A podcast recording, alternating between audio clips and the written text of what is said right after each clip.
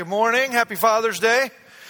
My name's Darren, and uh, I'll add my welcome to the one you already received. I'm one of the shepherds on staff and excited to be studying Ecclesiastes with you this morning. If you have a Bible, uh, you know, maybe you've already turned to Ecclesiastes twelve, or if you've got it on a device or whatever, we want you to be with us.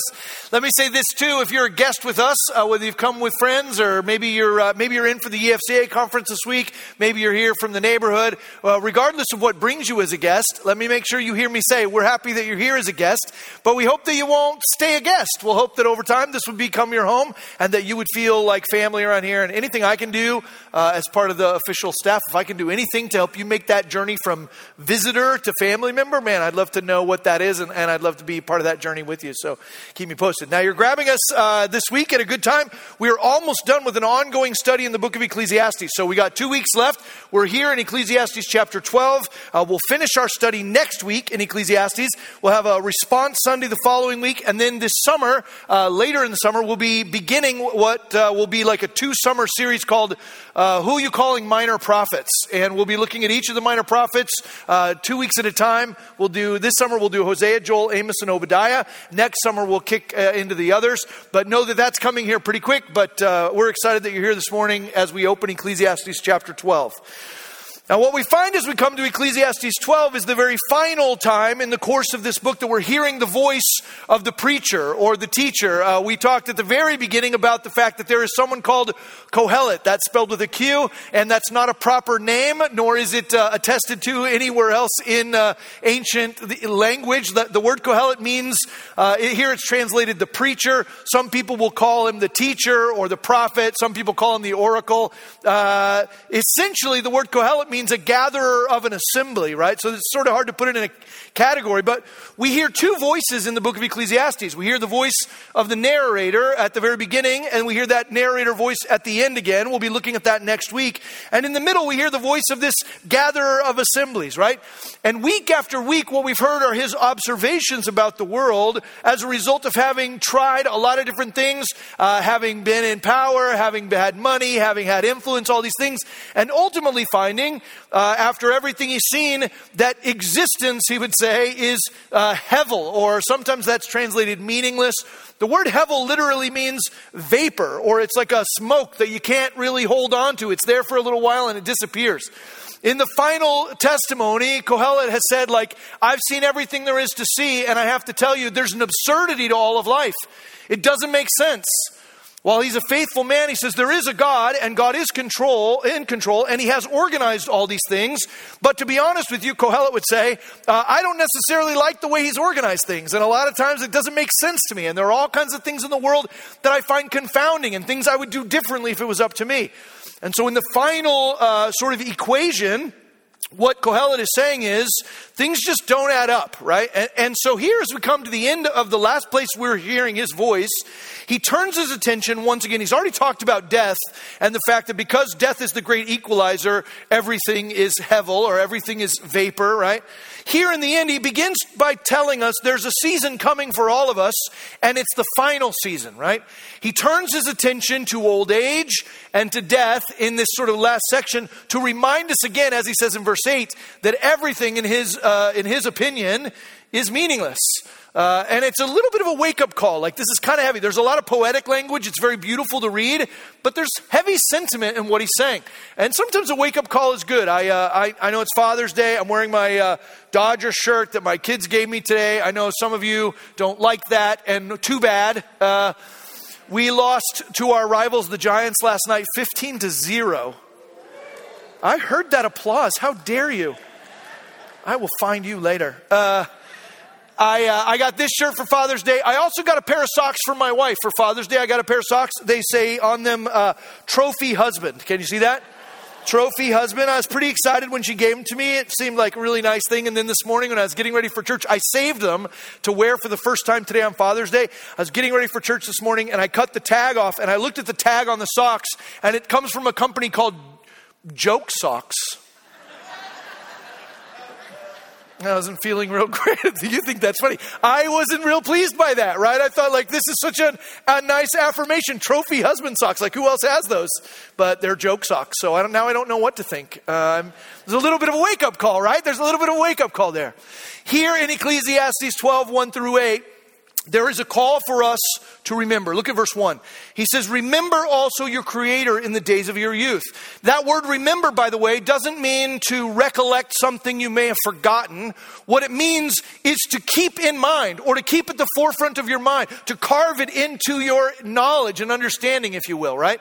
He says, remember.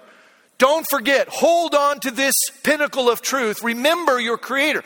Now, it's it's worth noting here that he doesn't just say remember your Creator the way it gets quoted a lot of times. He says remember also your Creator. And the reason he says also there is because this is a continuing flow of thought, thought from what he's already said in chapter eleven. Uh, remember that in our Bibles, in our modern day Bibles, all these chapter and verse divisions, those are laid over the text. They don't exist there originally. So I kind of want to back up a little bit because I want you to see the flow of his thought as he reminds us to remember our Creator. Back up with me, if you will, to Ecclesiastes chapter eight. I'm grateful for the teaching that Doctor Muehlhoff did last week. I hope some of you took Tim's challenge and you tried out his experiment, and then you readily gave up on that when you realized the futility of it, right? Ecclesiastes chapter eight, uh, Kohelet is saying at the end of that chapter, there are going to be these seasons of life. He's been saying that all the way through. There are going to be seasons that are hard. There are going to be seasons that are good. There are going to be seasons that are fun. There are seasons that are full of cheer. And what he's telling us uh, kind of through the whole book is that we are seasonal people, that we live in temporal seasons. And sometimes it feels like the season we're in is going to last forever. But one of Kohelet's frustrations is, I know that God has organized things into seasons. I know that there's a time to plant and a time to harvest. There's a time to live and a time to die, all these things. But I don't know what season I'm in. I don't get any say in it. And sometimes I don't necessarily know that I like the season God has chosen for me, right? So here at the end of uh, Ecclesiastes eleven in verse eight, he's talking about the good times of life. And he says, if a person lives many years, let him rejoice in them all. And let him remember that the days of darkness will be many. All that comes is vanity, or Hevel. Rejoice, O young man, in your youth, and let your heart cheer you in the days of your youth. Walk in the ways of your heart and the sight of your eyes, but know that for all these things, God will bring you into judgment. Remove vexation from your heart and put away pain from your body, for youth and the dawn of life are vanity. So he's already encouraged the reader to remember a couple of things. He says, hey, you might be in a, a season of joy and a season of cheer. And if you are, good for you. But like while you're in the middle of that, enjoy it, soak it up, store it away. But never lose sight of, never fail to remember that there are also dark days coming, right? That all the days aren't going to be like this. That all the days aren't going to feel joyful and cheerful. So when you're in the cheer, Cheerful days, he says, remember that there are dark days coming as well. He goes on to say, hey, when you're young and when you're in the season of youth, he goes, you know, enjoy what's before you. Enjoy whatever your eyes see. But remember that God's going to judge you, right? So there's this remembrance that God's going to hold you accountable for the choices you make. So while you should soak up these seasons of cheer, he says, don't lose sight of the reality that it's not going to all be sunshine and rainbows, and that whatever you choose to do, and you got lots of options, God will call you to account for those. Remember, this also is vanity. So when he gets to twelve and he says, remember also, it's a continuation of that thought. Remember that there are good days and there are bad days. Remember that you got lots of choices in front of you, but God will keep you accountable for those. And now he gets to twelve one and he says, remember also your Creator in the days of your youth. Before the days of evil come, before the days of pain when you'll say, I have no pleasure in them. When he says, remember also your Creator, there is a sort of a common mistake that happens, right? And I've heard lots of people preach uh, Ecclesiastes twelve one, and what they sometimes do here in Ecclesiastes twelve one is they say, he says, remember your Creator in the days of your youth. And what that means is you should accept Jesus into your heart while you're a teenager, right? Young people who are listening, make sure you believe in Jesus before you get too old, because you don't know when you're going to die. You don't know how many days you've got. So it's important to put your faith in Christ before you get too old, right? Well, listen, that, that's a good message, right? The message of like, hey, you don't know how long you're going to live, so you should put your faith in Jesus before you die. I wholeheartedly agree with that sentiment. But that's not what's being taught in Ecclesiastes twelve, right? So we've talked a lot in our study of Ecclesiastes about how easy it is to take a passage and sort of railroad it into something else you want to say when that's not exactly the intent of the original writer, right? It would not make sense in this particular place in the midst of all of the other things he said where he's going, wow, everything is empty and everything is absurd, for him to say, also, believe in God when you're still a kid because that's the best time to do it, right? That's not exactly what he's saying. In light of everything else that he said, what he's saying is, when things are good and when you're able to make choices and when you're able to go where you want to go and do what you want to do and there's seasons of joy and cheer, don't forget, he says, in those moments that there is a creator and you're not him. Don't forget that there is a God in the universe and that isn't you. Because the danger for us, the danger for us as created beings can sometimes be that in the in the seasons of joy, right? When you finally married the love of your life, or you were finally able to buy your first house, or you got that promotion that you've been working on at work, or whatever the season of joy is, when you're taking your family on a trip to Disneyland or whatever, it can be easy in those moments of happiness and cheer to feel like, look what I've accomplished. I saved up my money and I was able to buy this house. I met the guy of my dreams. Look, we just had our first baby. Look how beautiful our new baby boy is or whatever. And in those moments you can say, I'm the king of the world, right? Look at what I've accomplished. I've achieved my dreams. I bought the house that I wanted. I'm living the life that I dreamed of. In a moment of cheer, in a moment where things, things are going well, it can be very easy to get confused about where all that stuff comes from. And we can start to believe that we are the source of our joy, that we are the source of our success. He says, remember your Creator in those times of goodness. Remember your Creator, carve it into your heart during the seasons of cheer.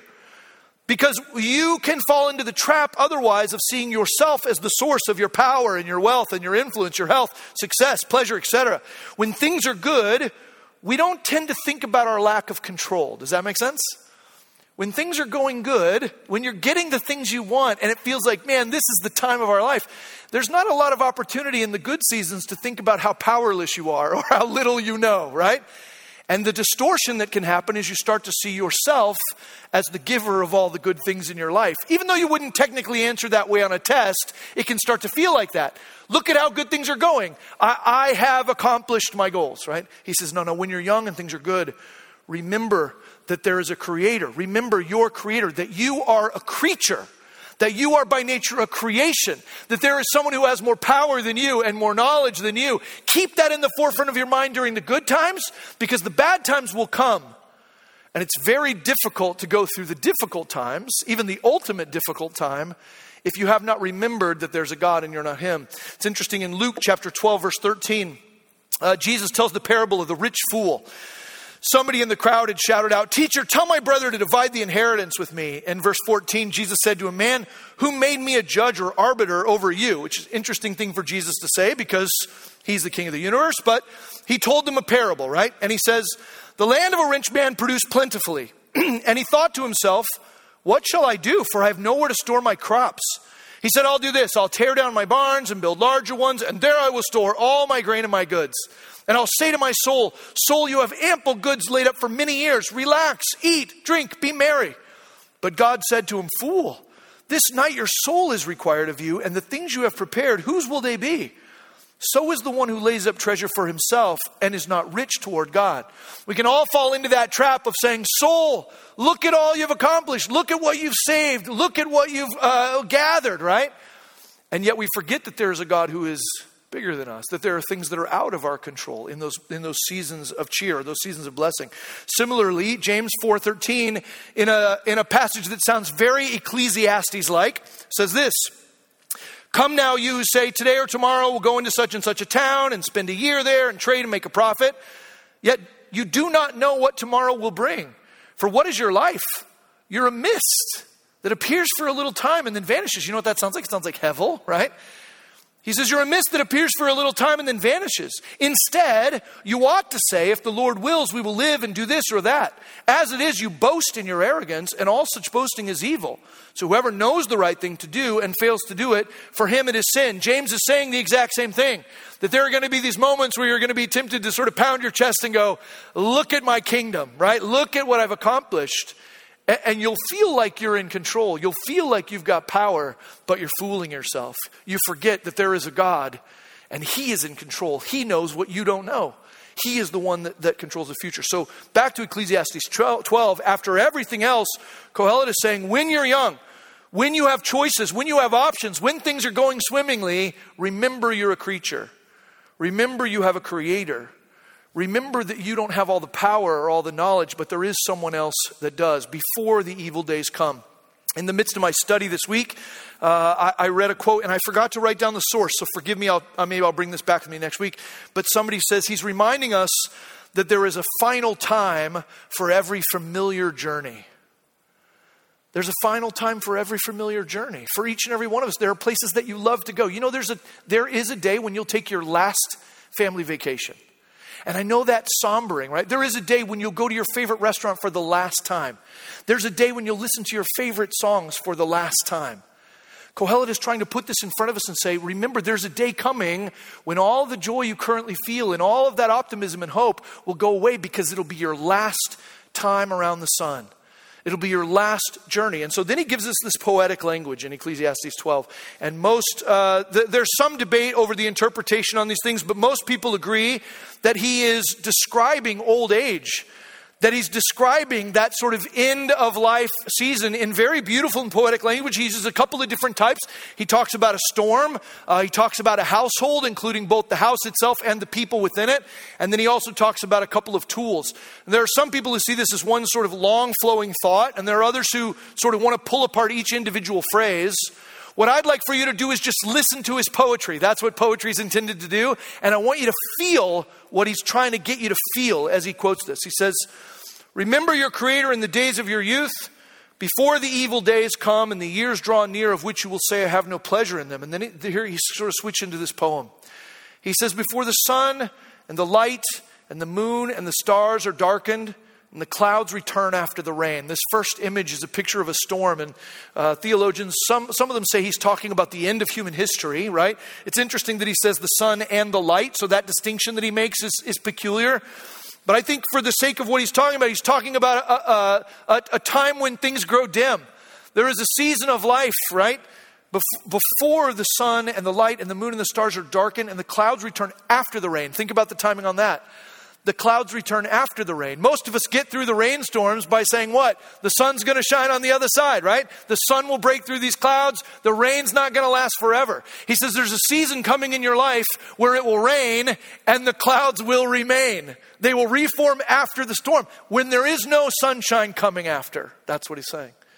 There's a storm on the horizon. He says, remember that you're a creature and not the Creator before that storm arrives. Before the sun and the light and the moon and the stars are darkened and the clouds return after the rain. Verse three, he starts to talk about this house.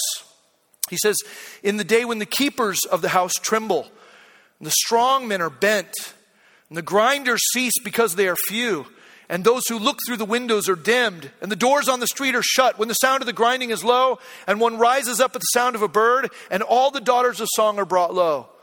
Most agree that he's using poetic language here to describe our physical bodies in different ways. He says, there's, and he uses characters in the house, but he says the keepers of the house tremble. The idea is, is that your knees start to knock and your legs become weak, right? The strong men are bent. Your back starts to arch. As you get older, you can't hold that weight anymore, right? He says the grinders cease because they are few. That's an interesting picture until you think of grinders as teeth. And you think, oh yeah, there's a day coming when, you know, dentistry's better now than it was, you know, when this was written, but your teeth start to fall out and you get older and the grinders slow down. He says, those who look through the windows, you can imagine the idea of vision, being able to see clearly. He says, in that day, the keepers of the house will tremble and the strong men are bent. The grinders cease because they're few. Those who look through the windows are dimmed. The doors on the street, the picture there may be of ears and of hearing. He goes on to talk about hearing the birds and, and the sound of the grinders. He says, the sound of the grinding is low. And one rises up at the sound of the bird. You're startled by the sound of a bird, but all the daughters of song, or all of the birds, are difficult to hear in this day, right? He's describing the onset of old age, when things that used to work a certain way and you could depend on them cease working the way you thought they would.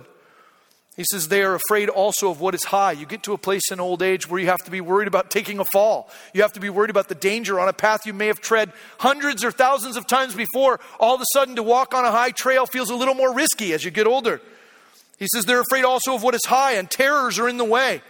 The almond tree blossoms. That's a picture of gray hair, which some of us wish we had any hair at all, right? But what are you going to do?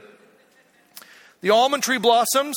The grasshopper drags itself along. It gets harder to go where you want to go and to get where you want to get. He says, and desire fails. Literally, he talks there about the caperberry, which was uh, something of an aphrodisiac. The last thing he mentions is there's a place in time coming where not only will your eyesight and your, e- ear, your hearing fail, not only will your back be bent and your knees knocked together, your teeth may fall out, you won't be able to do the things you want to do, but there's actually a place even where desire for intimacy will go away.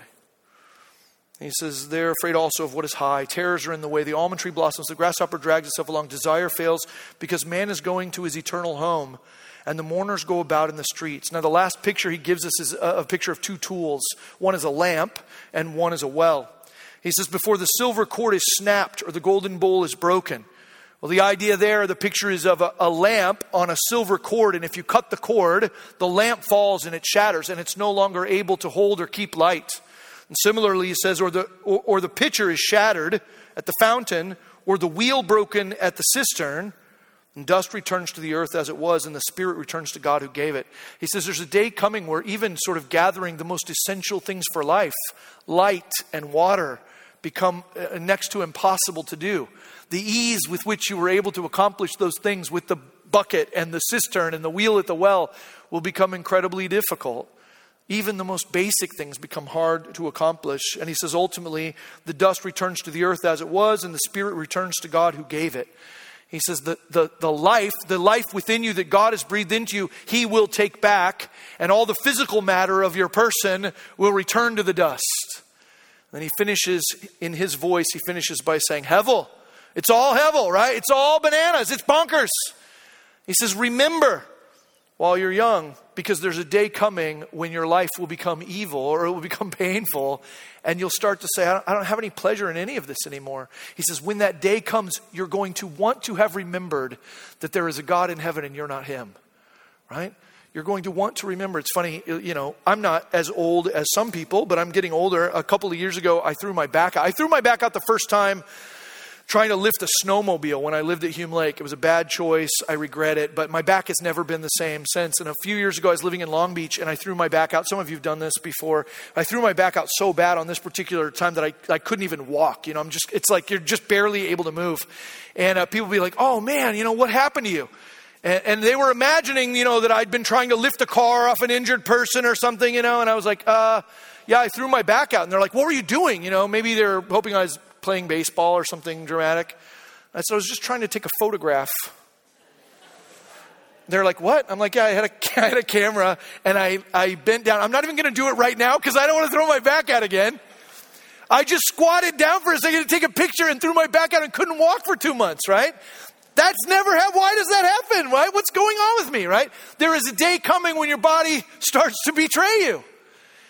And if you are falsely under the impression that you're in control, that you got it all worked out, that, you know, the ability to buy your house and find your spouse and raise these kids and do all the things you've done, in those moments of joy and cheer, if you falsely believe that you were the author of those, when you get to the point in your life where the porch starts to sag, right, and you can't see out the windows anymore, and the doors are shut, and the grasshopper drags himself along, and the almond trees have all turned gray, there is a moment where you'll go, what's happening to me?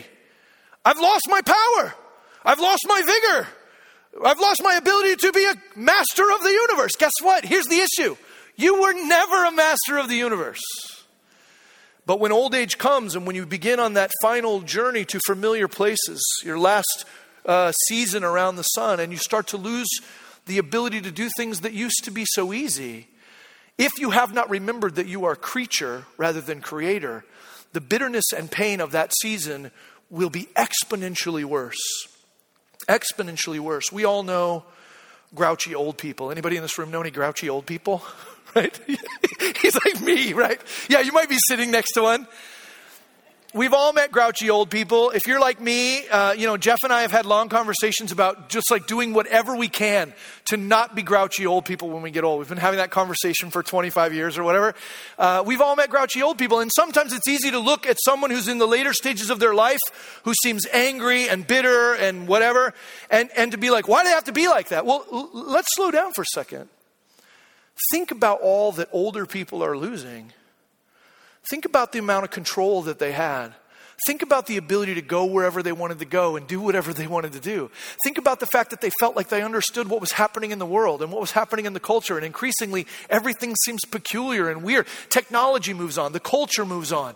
Your body starts to quit in ways that you never asked for, right? Your friends, some of them die. There's all kinds of things that are systematically being taken away from old people. And it, it really isn't that shocking that they're sad. And that sometimes that sadness turns into bitterness and anger and resentment and judgment, a sort of lashing out at other people be- because of all they have lost and all they are losing. Now, that isn't to say that there aren't young people in the room who experience all of those same things. But what the writer here, Kohelet, is trying to say is there is a way to navigate these, navigate these losses. And no matter what age you are, or no matter what season of life you currently are in, remember that you're a creature and not the creator now. Because when that difficulty comes, when things start to be taken away from you, when you start to lose, if you forget that you're a creature and not the creator, it will be infinitely more difficult to navigate that season. The end is particularly hard to face, and if you fail to understand that you're a created being, limited in power and control, that you're a seasonal being in time, you'll be frustrated always. I hesitate to refer you back to John the Baptist, but I love John the Baptist, so we're going to talk about him again.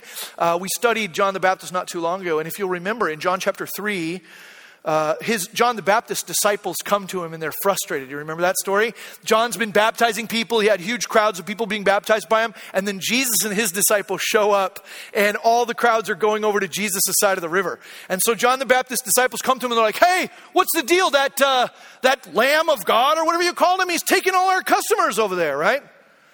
And John the Baptist, without even a hesitation, he says, and you can look this up later, John three, I think it's around verse twenty-three, he says, no one receives anything except that which they receive from heaven. You know what John the Baptist has realized? He's a creature and not the creator. He's realized that he is part of the story, but he isn't the writer of the story. He's able to look at his disciples and say, hey, when we had long lines of people here waiting to be baptized, God's the one who did that. And maybe now we only have two or three people and there's a bunch across the river who are over there trying to be baptized by Jesus. That's actually a great place for them to be too. And God's in charge of that also. Whatever it, whatever season we're in, good, bad, right? Hard, easy, full of joy, full of sorrow, whatever season we're in, God is the author of one and the same. The reality is in those moments where things are going smoothly and you feel like you're in control, you're fooling yourself then. What he's saying is don't fool yourself when things are going well. Remember when things are going well, when you're young and you can go wherever you want to go, remember that God is the author of those moments as well. It's his power and not yours. If you haven't remembered your creator before uh, those seasons of loss, you'll be painfully aware of your creaturely nature at the end. You'll be painfully aware of your creaturely nature at the end because that will feel not only like a betrayal of your teeth and your hearing and your eyesight, it will be like a betrayal of your understanding. Does that make sense? It isn't just that your body won't do the things you want it to do. It's that your very worldview is upside down. Where did my power go? Where did my influence go? I feel like the world's passing me by. Oh yeah, I'm a, I'm a creature, not the creator. He says in twelve, he says, so learn it early. Enjoy the good seasons while you can in preparation for the final season, for your final familiar trip. But I want to say this too as we finish, and I've done this every week that I've taught out of Ecclesiastes. I, I want to remind you all that while Kohelet's observations are what they are, and they are uncontested in this book, uh, next week when we finish it out, we're not going to hear the, the, the narrator say, ah, Kohelet didn't know what he was talking about. He's kind of a downer, kind of a bummer to be around. So just disregard some of that stuff. No, at the end of the book, the, the, the author is going to say Kohelet saw a lot of great things and he taught a lot of wisdom and, and actually he gave us great insight, right? So while his opinions are not uncontested, it's worth reminding you every week that there are answers he didn't have that we do, right? That he didn't have the answers that are provided by the incarnation of Christ, by the death and resurrection of Christ. There are things he's asking about the universe that didn't have good answers at the time, except in a sort of a foreshadowing way, but they do have good answers today. So the first of those I want to hit you with this morning is this. No matter what season of life you're in, whether you uh, are young or old, whether you are uh, in a season of cheer or a season of loss, the reality is that what, one of the things Jesus teaches us and that we learn in Christ is that there's something more important than remembering your creator. Kohelet didn't know it, but the thing that's more important than remembering your creator is remembering that your creator knows you. That your creator sees you in whatever situation you're in, whatever season you're in, whatever you're going through. God sees you in your brokenness, in your loss, in your hurt, in your sin, and in your righteousness, right? That God sees you and knows you. I love it uh, in Luke twenty-three when Jesus is on the cross. And the thief next to him says what? Remember me when you come into your kingdom, right? And Jesus wasn't capable at the time of giving high fives, but I bet he wanted to, right? He says, I'll see you today. I will see you today in paradise. What does Jesus say? Oh yeah, I got you. I got this. I remember you. Jesus himself in John chapter six, listen to what he says. Jesus said to them in John six thirty-five, I am the bread of life, and whoever comes to me shall not hunger, and whoever believes in me shall never thirst. I said to you that you've seen me, and yet you do not believe. All that the Father gives me will come to me, and whoever comes to me I will never cast out. For I've come down from heaven not to do my own will, but the will of him who sent me. And this is the will of him who sent me, that I should lose nothing of all that he has given me, but raise it up on the last day. For this is the will of my Father, that everyone who looks on the Son and believes in him should have eternal life, and I will raise him up on the last day. Our hope does not depend on our ability to understand the world correctly. Our hope does not depend on our ability to interpret the scriptures correctly. Our hope depends entirely on the fact that the God of the universe sees us and died for us, extends to us resurrection life by no work of our own, right? And so the first thing I'd want to say to you is, yes, yes, he's right. Remember your creator. Remember that you're a creature in the good days. But I also want to say to you, don't stress out about it too much, because the great news for you is, if you forget things from time to time, Jesus remembers you. And he will not fail. And he will not let you down. And he will not misremember you, right? Jesus says, I don't turn loose to anybody the Father gives me. Because of that great hope, we also can think about our physical situations a little bit different. Is your house going to crumble in that final season? Yeah, you bet it is. Is the porch going to sag and the, the windows grow dim and the ears plug up a little? Yeah, but listen to this.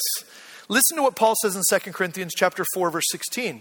He says, so we do not lose heart, though our outer self is wasting away. Our inner self is being renewed day by day. For this light momentary affliction is preparing for us an eternal weight of glory beyond all comparison, as we look not to the things that are seen, but to the things that are unseen. For the things that are seen are transient, but the things that are unseen are eternal. What Paul is saying here is uh, the outside is going to fall apart sometimes, either through persecution and opposition or just the natural course of history. But we're not so worried about the crumbling exterior, because God is doing a remodel on the inside, right? There is an internal revitalization project happening where we are being sanctified and we will be glorified, and ultimately we will have new bodies. So yeah, does our eyesight fail? Are there times when I'm just trying to take a stupid picture and I can't walk afterwards? Yeah. But I am being made new from the inside out. My hope is not necessarily in this crumbling facade, because it's crumbling. But my hope is in the, you know, the, the interior work that God is doing from the inside out. It's interesting. Jesus says to Peter in John twenty-one, one of my favorite passages in the Bible, he talks to him about his death. Do you remember that? John twenty-one eighteen, Jesus says to Peter, truly, truly, I say to you, when you were young, you used to dress yourself and walk wherever you wanted. But when you are old, you will stretch out your hands, and another will dress you and carry you where you do not want to go. This he said to show by what kind of death he was to glorify God. And after saying this, he said to him, follow me. Jesus looks at Peter and he says, hey, when you were when you were a younger man, you called the shots. You dressed the way you wanted, you went where you wanted to go, and you were you thought you were the king of the universe. But the reality is, the day is coming when you won't be able to do any of that for yourself. You'll hold out your hand and somebody else will take you and lead you to a place you didn't ask to go. And he said this in one dimension. He said it in order to tell Peter something about his literal death. But more importantly, what Jesus says in John twenty-one is actually about the trajectory of the life of every disciple. If you're a follower of Jesus in this room, let me tell you that what Jesus says to Peter is as true for you and me as it was for him. There was a day in your life, a day before you had a king. And in that day, you got up and you ate what you wanted and you put on what you wanted and you went where you wanted to go. You called the shots. But the moment that you heard the message of Jesus, who says, repent for the kingdom of God is available, and you immigrated, the moment you became an immigrant to the kingdom of God, right? You, you started on a path that leads to a place where you choose less and less and less. He's not just describing the death of Peter. He's describing the death to self of every disciple. That increasingly we remember we have a creator. We remember that there's a God and he isn't us. And we stop getting frustrated about choosing our own pants and choosing what music we're going to listen to and choosing what dinner we're going to have. And we become increasingly resigned to the fact that we can hold out our hands and God will lead us to a place we wouldn't have even thought of. Right? And if we remember our Creator in the good seasons, if we remember that we are creatures and not the Creator, then when we get to those seasons where we're being led by the hand to places we didn't ask to go, there can be fruit in that life. I love what it says in Psalm ninety-two, and we'll finish up here this morning. Psalm ninety-two says this, listen. Psalm ninety-two, twelve says, the righteous flourish like the palm tree and grow like a cedar in Lebanon. They are planted in the house of the Lord and they flourish in the courts of our God. They still bear fruit in old age. They are ever full of sap and green to declare that the Lord is upright. He is my rock, and there is no unrighteousness in him. You might be tempted to go, okay, I think I understand what Ecclesiastes is saying. It's saying there's a day coming when I won't be able to hear and see as well, and my body will start to deteriorate, and I just need to be resigned to that and just sort of like, just kind of power my way through by remembering God's in control. No, that's not as good as what I'm trying to get you to, right? I'm not saying resign yourself to a miserable old age. What I'm pointing you to is that in light of who Jesus is and the internal remodel that he's doing in our lives, the reality is that no matter how old you are, whether you're fourteen or eighty-four, the Bible says that your life can produce fruit to the glory of God. And the difference is, what are you rooted in? Right? This tree that is described in ninety-two, it says the righteous flourish like the palm tree, like a cedar uh, growing in Lebanon. They're planted in the house of the Lord. They flourish in the courts of God. Well, what is that? It's a recognition that there is a God and it's not them. This philosophy that Kohelet gives us is a reminder that it is possible in every season. I, I know, I know for some of you that are older, because I'm not, I'm not that old yet, but I'm getting older, that as the seasons get harder and things get more difficult, it gets harder to get out and to go places and do all those things, that it's easier to just be like, you know what, I'm just going to coast. And, and I think the encouragement for us as we look at what Kohelet has said is that if you remember your Creator in the days of joy, then even in the days of pain and in the days of loss, you will see the opportunity because of who your King is to recognize there is fruit that can be produced in you in every season. That no matter how old the tree, there can be green sap that produces fruit to the righteousness of God in every tree, right? That all of us, no matter what season, you might have gotten a terrible diagnosis recently, or you might have lost a loved one, or you might have lost your job, or your family may be falling apart in front of you, or things happening you never asked for, right? And the call here at Kohelet, of Kohelet at the end is, hey, you're going to be ultimately so angry and frustrated all the time if it, if all of that just feels like somehow you lost your power. But if you can remember that you didn't have the power in the first place, and the one who had the power when things were good is the same one who has the power now that things are hard, there is the ability for green sap that produces fruit to pump through your veins in every season, even in your last time in that familiar journey around the sun. Would you pray with me? God, it's an easy thing to say, and it's a harder thing to do, to remember that you are in control, that you are God and we are not, that there is a God and you're not us. Would you help us to be people who in the happy times and in the powerful times and in the, the moments of promotion and joy and cheer in life would remember that you are the author of all of it, so that in the seasons when the sun and the light and the moon grow dim and the grasshopper drags himself along, that we would remember nothing about you has changed, that your plan and purposes for us remains the same, and that we would find hope, that we would find joy in recognizing that the outside structure may be crumbling, but the remodel that's happening inside is your work within us, and it will not fail. We pray these things in Jesus' name. Amen.